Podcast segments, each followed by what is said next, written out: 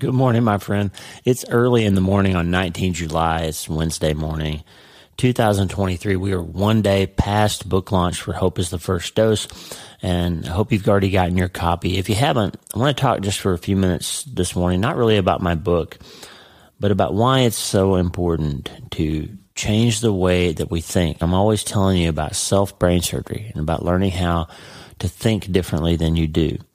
And I've been influenced a lot by a neuroscientist, a physician who's actually a psychiatrist. He's written numerous really important books. But Jeffrey Schwartz is a, a psychiatrist in Los Angeles who has done a lot of the really important work about OCD, obsessive compulsive disorder, and how to treat that incredibly limiting mental issue. And, and he also is one of the real leaders in this idea of understanding that the mind and the brain are two very separate entities and that the mind has tremendous influence over the brain, which is a very biblical concept, as I'm always telling you.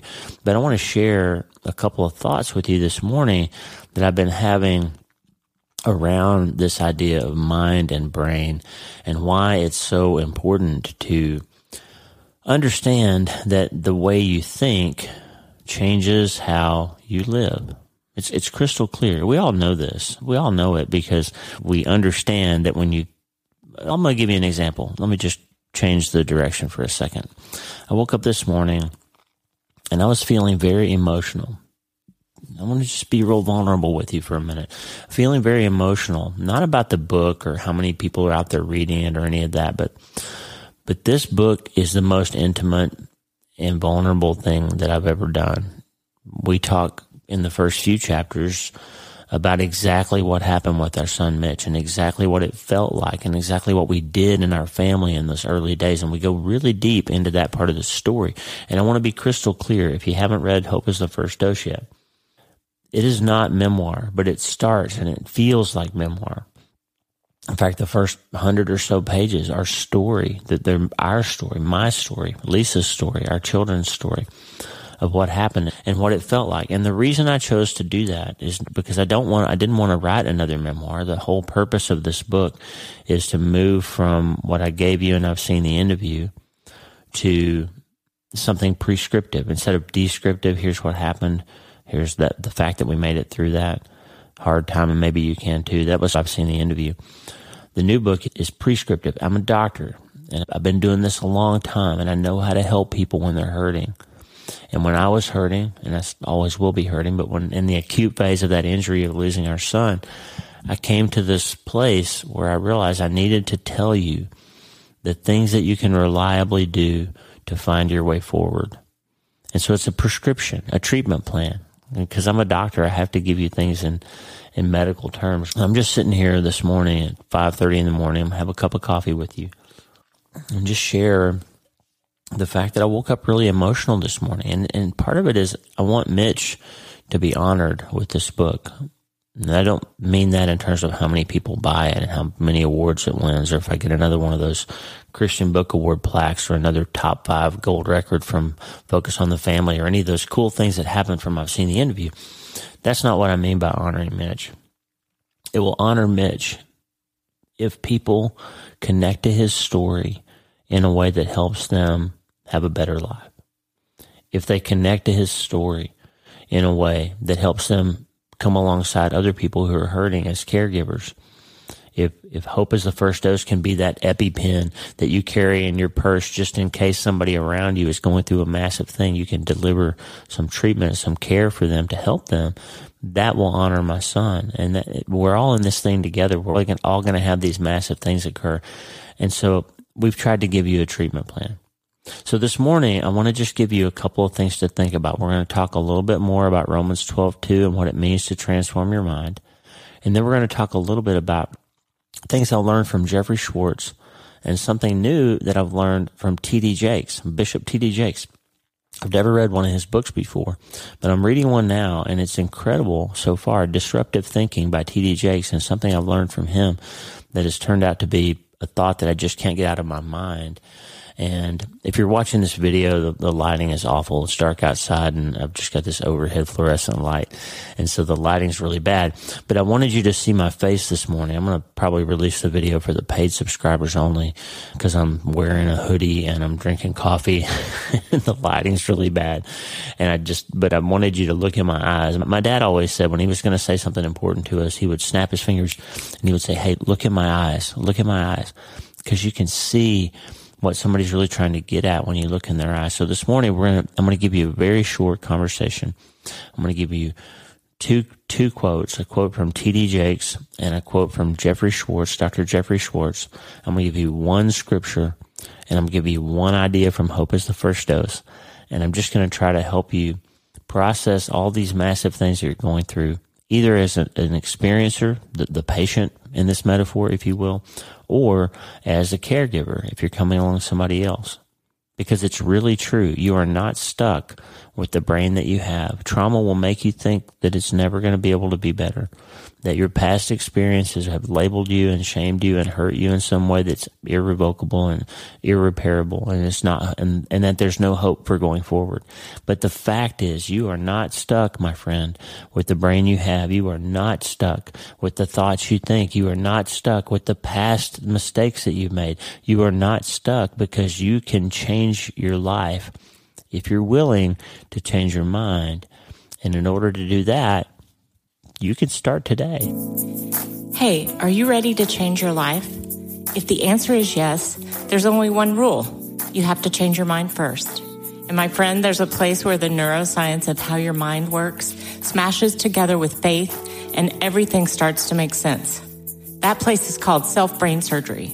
You can learn it and it will help you become healthier, feel better, and be happier. And the good news is you can start today. Thanks, Lisa. Hey, so glad to have you listening today. I'm Dr. Lee Warren, and I live in Nebraska in the United States of America with my incredible wife, Lisa, my father in law, Tata, and the super pups, Harvey and Lewis. I'm a neurosurgeon and an author, and I'm here to help you harness neuroscience, the power of your brain, faith, the power of your spirit, and good old common sense to help you lead a healthier, better, happier life. Listen, friend, you can't change your life until you change your mind, and I'm here to help you learn the art of self brain surgery to get it done. If you'd like the show, please subscribe so you never miss an episode and tell your friends about it. If you tell two or three friends this podcast was helpful to you, imagine how much good we can all do around the world together. I'm Dr. Lee Warren and I'm here to help you change your mind so you can change your life. Let's get after it. Thanks, Lisa. I love we're on season eight, and I started using that version of the intro with Lisa back in season six. So we're more than 200 episodes in. And every time I think I need to do a new intro for the new season of the podcast, I, I just can't stop loving that. Let me know if you think I should update it or if you think I should leave it. I just love how she comes in and talks about faith and science smashing together. And uh, I just love hearing her voice. But anyway, I know one of these days I'm going to need to update the intro and outro to the podcast. Man, we've had some unbelievable interviews. There's, it's funny because this book launch feels a little bit weird, and maybe that's why I'm somewhat emotional about it. It's it's like people always say this: having a launching a book is like birthing a baby, and I don't ever say that out loud because I'm a man and I haven't had a baby, and I know that having a baby in real life is nine months of body changes and, and incredible sacrifice on the behalf of women who become mothers and the unbelievable pain that you go through. So I don't ever like to use the metaphor of having a book is like birthing a baby. But in some sense, here's what it is.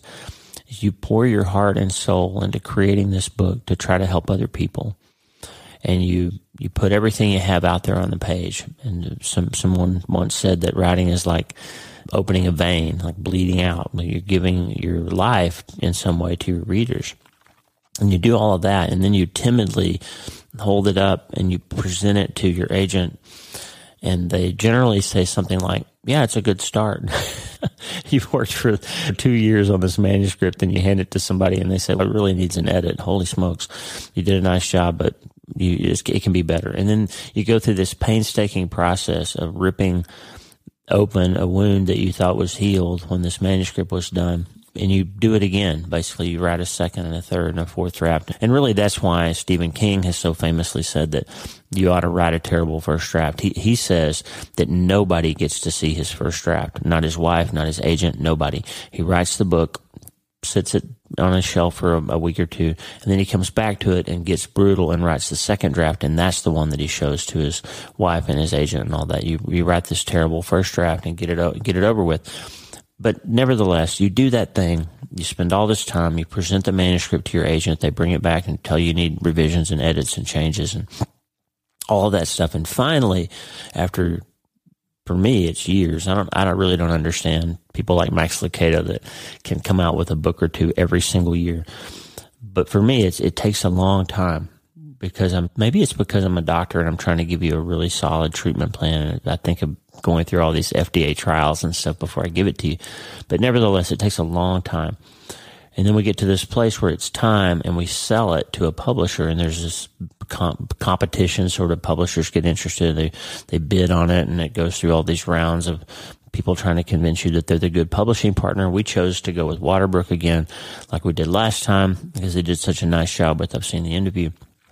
And then after that, it starts all over again. You get assigned an editor. Susan Tjaden is the same editor I worked with for I've Seen the End of You, and, and she takes the manuscript and reads it, and then comes back with a host of things that she wants you to tighten up or change. And then after that, once you finally get that final manuscript done with the big first edit with the acquiring editor.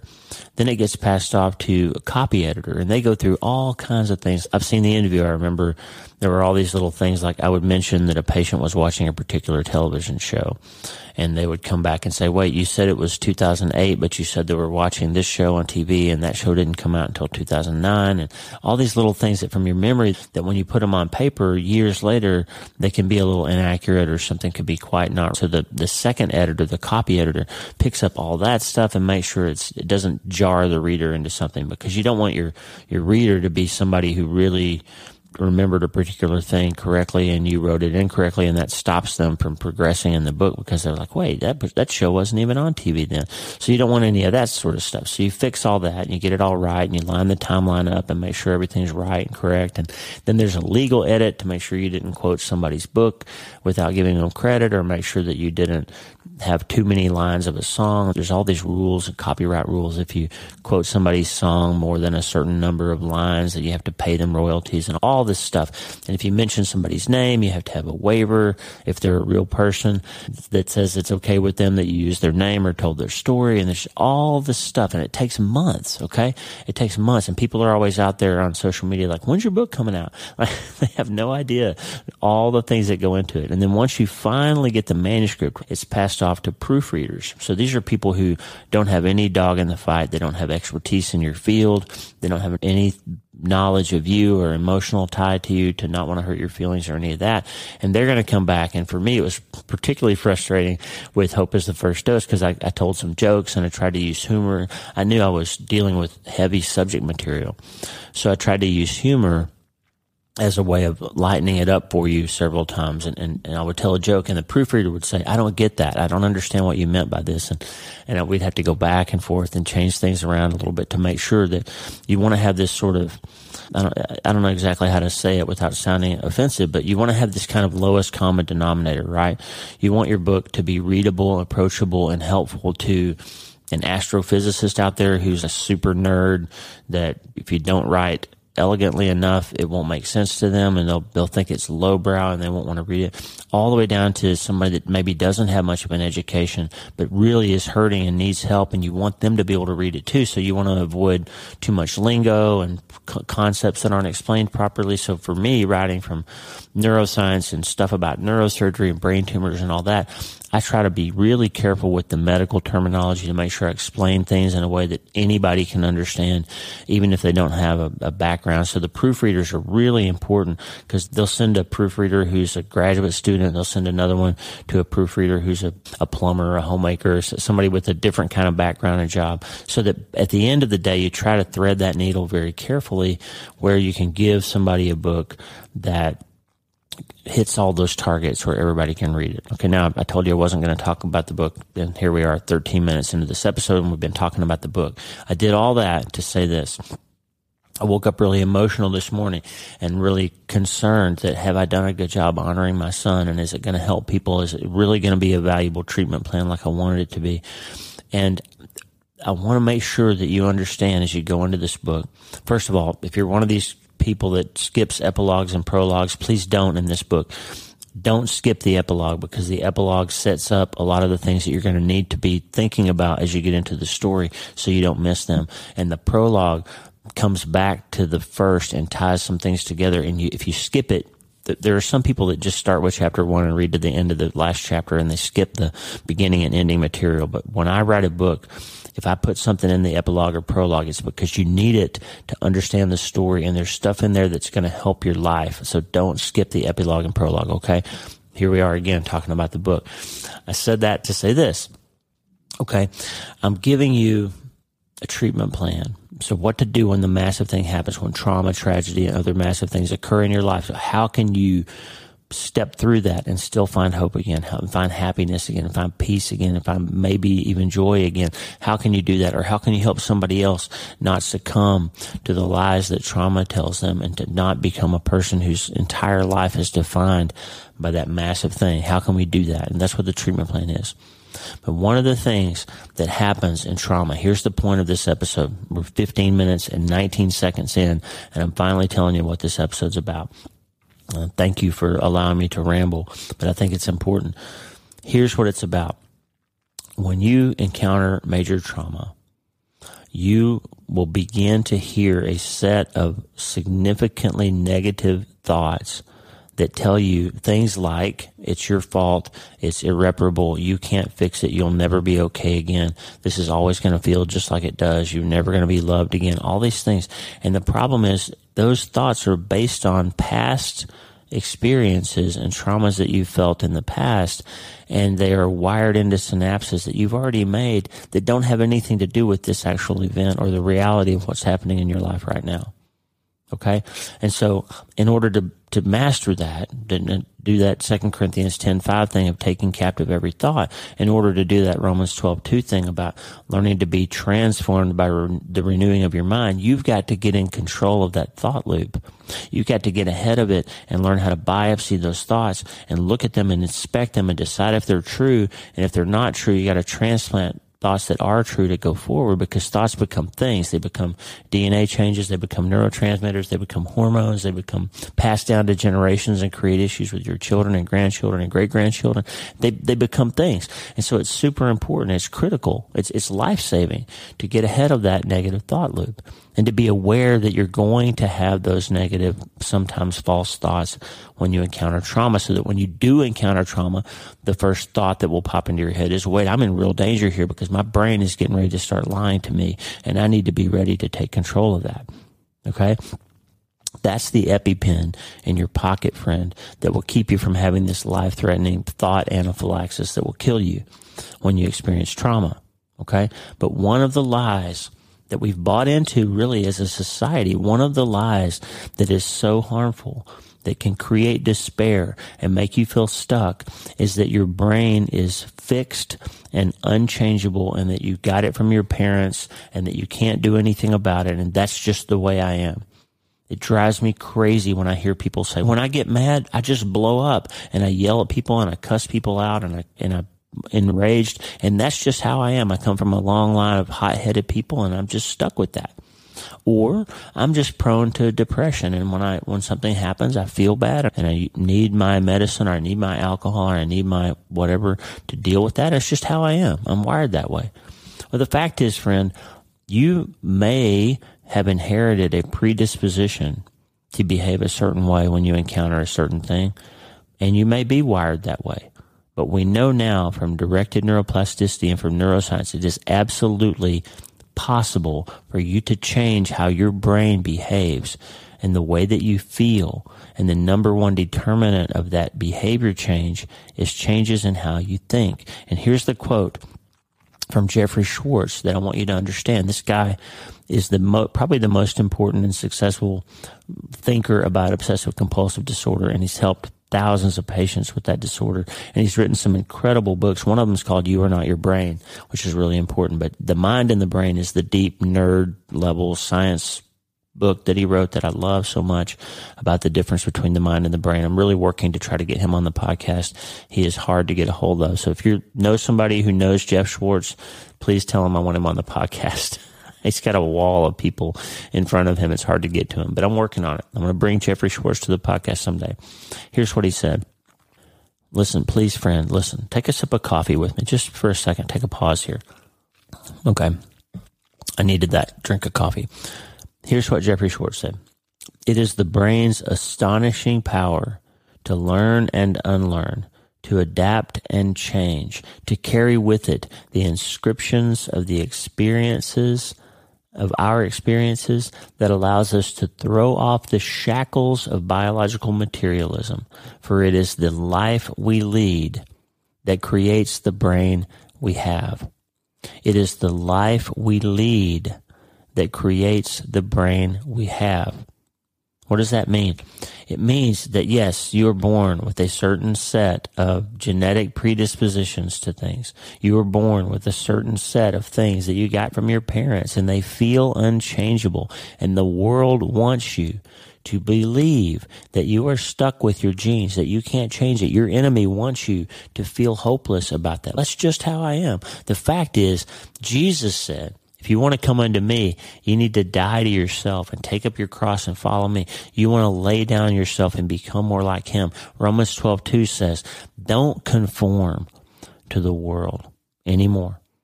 And it doesn't just mean stop looking like culture and stop doing the same things that all those other people did. That's how it was always taught, especially my church growing up, so legalistic. And the idea is you quit behaving like those sinners out there. You quit, you know, acting like that. You stop doing that that's not what it means. It, partly means that. Sure, it does. There's always a grain of truth in these heresies.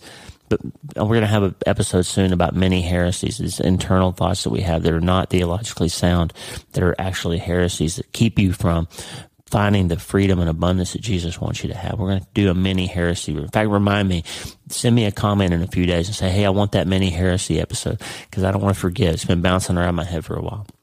Here's what it means. Don't be conformed to the pattern of this world any longer, but rather be transformed by the renewing of your mind. Here's what it means.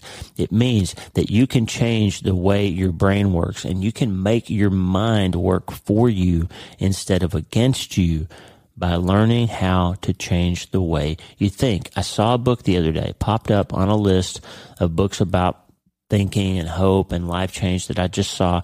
And it's called Disruptive Thinking, a daring strategy to change how we live, lead, and love. And I'm going to tell you something right now, friend.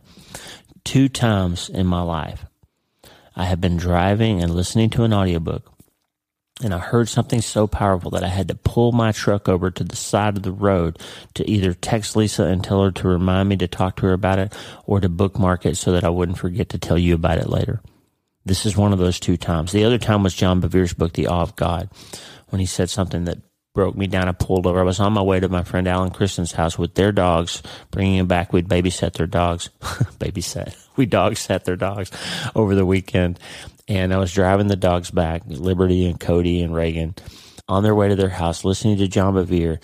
And he said something. I pulled over and wept and wrote it down and made a note in Evernote, my little note keeping app. And I sent Lisa a text about it and I shared it with John Bevere. I texted him and told him that he had made me pull my car over to the side of the road. I'll share that story with you another time. TD Jakes did it to me yesterday. On the launch day of my new book, on my way to the hospital, I was listening to TD Jakes. And again, I don't know please don't write me and tell me anything about his theology or, or where he's anything negative about him. I all I know is this guy's a leader.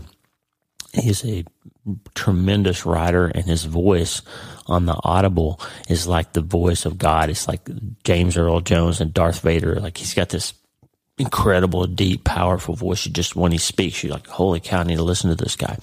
I don't know all about. So somebody, I mentioned his name, and somebody said, "Oh, he's a prosperity gospel guy." I don't know that. I do know that he's writing a book about how you think. And so far, I can tell you I'm three chapters in. So far, every single thing he said has been theologically sound and it's solid.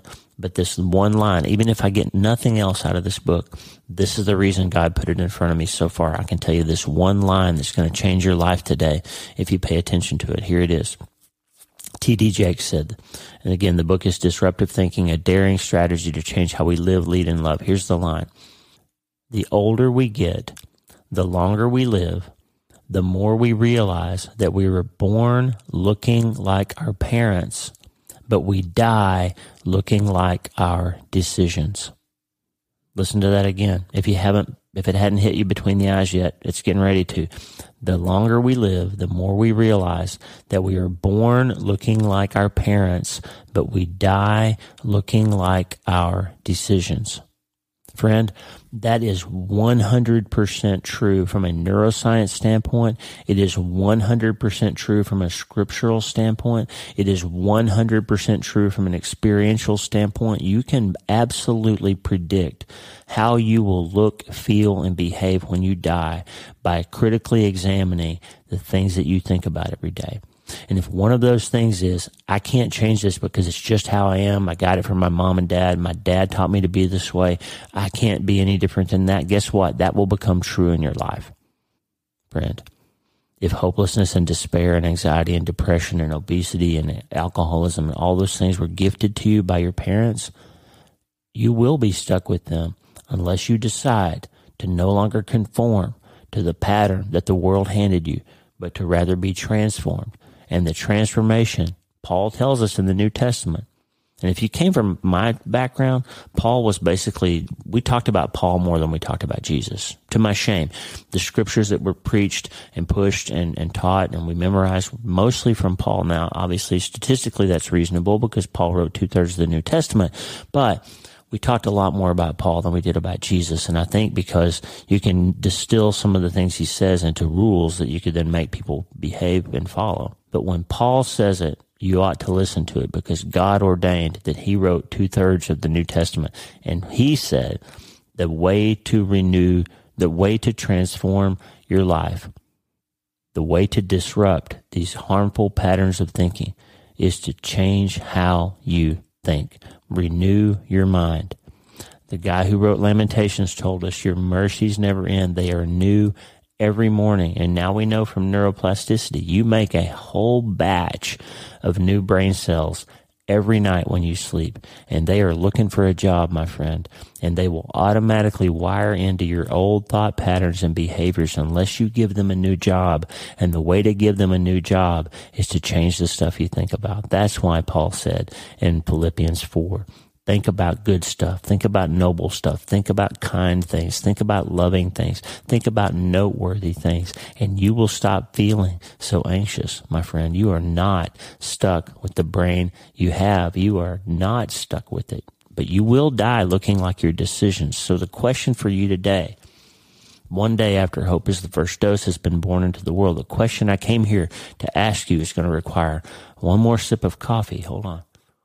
The question is, do you want to die looking like your decisions? You're going to. So the question then really is what decisions do you want to look like? Do you want a whole pile of excuses because you were handed a certain way of thinking and behaving from your folks?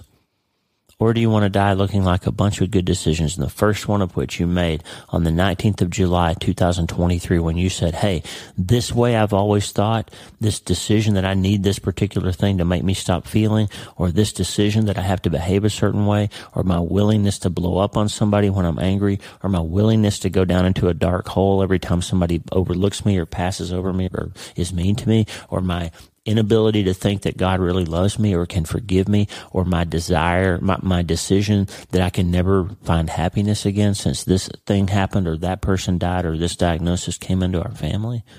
Is that the decision you want to look like when you die? Or do you want to transform your life? Do you want to change everything?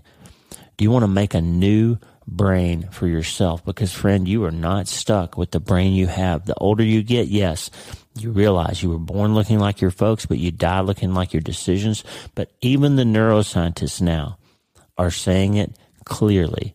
It is absolutely crystal clear that this incredible brain in your head, my friend, behaves according to how you tell it to behave. It's the brain's astonishing power, Jeffrey Schwartz said, to learn and unlearn, to adapt and change, to carry with it the inscriptions of our experiences that allows us to throw off the shackles. Remember Hebrews 12? Cast off anything that hinders and the sin that so easily entangles and the thought processes that are holding you back, my friend, look in my eyes. If you're one of the paid subscribers and you're watching this video, look in my eyes right now with the bad lighting and everything in my, in my hoodie with my cup of coffee. Look in my eyes. You have to believe the, the sentence Jeffrey Schwartz wrote. It is the life you lead that creates the brain you have. It is not your parents. It is not your grandparents. It is not the mistakes you've made. You can choose those things to become true if you want. But if you want to come alive again after the massive thing, if you want to take up the treatment plan that I've given you and hope is the first dose, I'm holding it up to the camera right now. If you want to know how to change your mind and change your life, you have to believe you're going to die looking like the decisions that you make. You're going to. So what decisions do you want to make? Are you ready to make some radical changes? Listen, applying the treatment plan, friend, it hurts. Okay. Self brain surgery is not easy. It's going to leave a mark. It's going to leave a scar. It's going to require some soul surgery. It's going to hurt a little bit, but it will change your life because there is a treatment plan and hope is the first dose. Go get it, read it, live it, change those decisions and start today. Hey, thanks for listening. Please subscribe to the show so you automatically get every episode. And if you like the show, you'll love my weekly letter. Check out my writing at drleewarren.substack.com, drleewarren.substack.com. Get the free newsletter every week for my best prescriptions for becoming healthier, feeling better, and being happier through the power of faith and neuroscience smashing together via self-brain surgery. drleewarren.substack.com. And if you need prayer, go to the prayer wall at wleewarrenmd.com slash prayer. The theme music for the show is Make Us One by Tommy Walker, graciously provided for free by the great folks over at TommyWalkerMinistries.org. Check it out and consider supporting them. TommyWalkerMinistries.org. Remember, you can't change your life until you change your mind. And the good news is you can start today. I'm Dr. Lee Warren. I'll talk to you soon. God bless you, friend. Have a great day.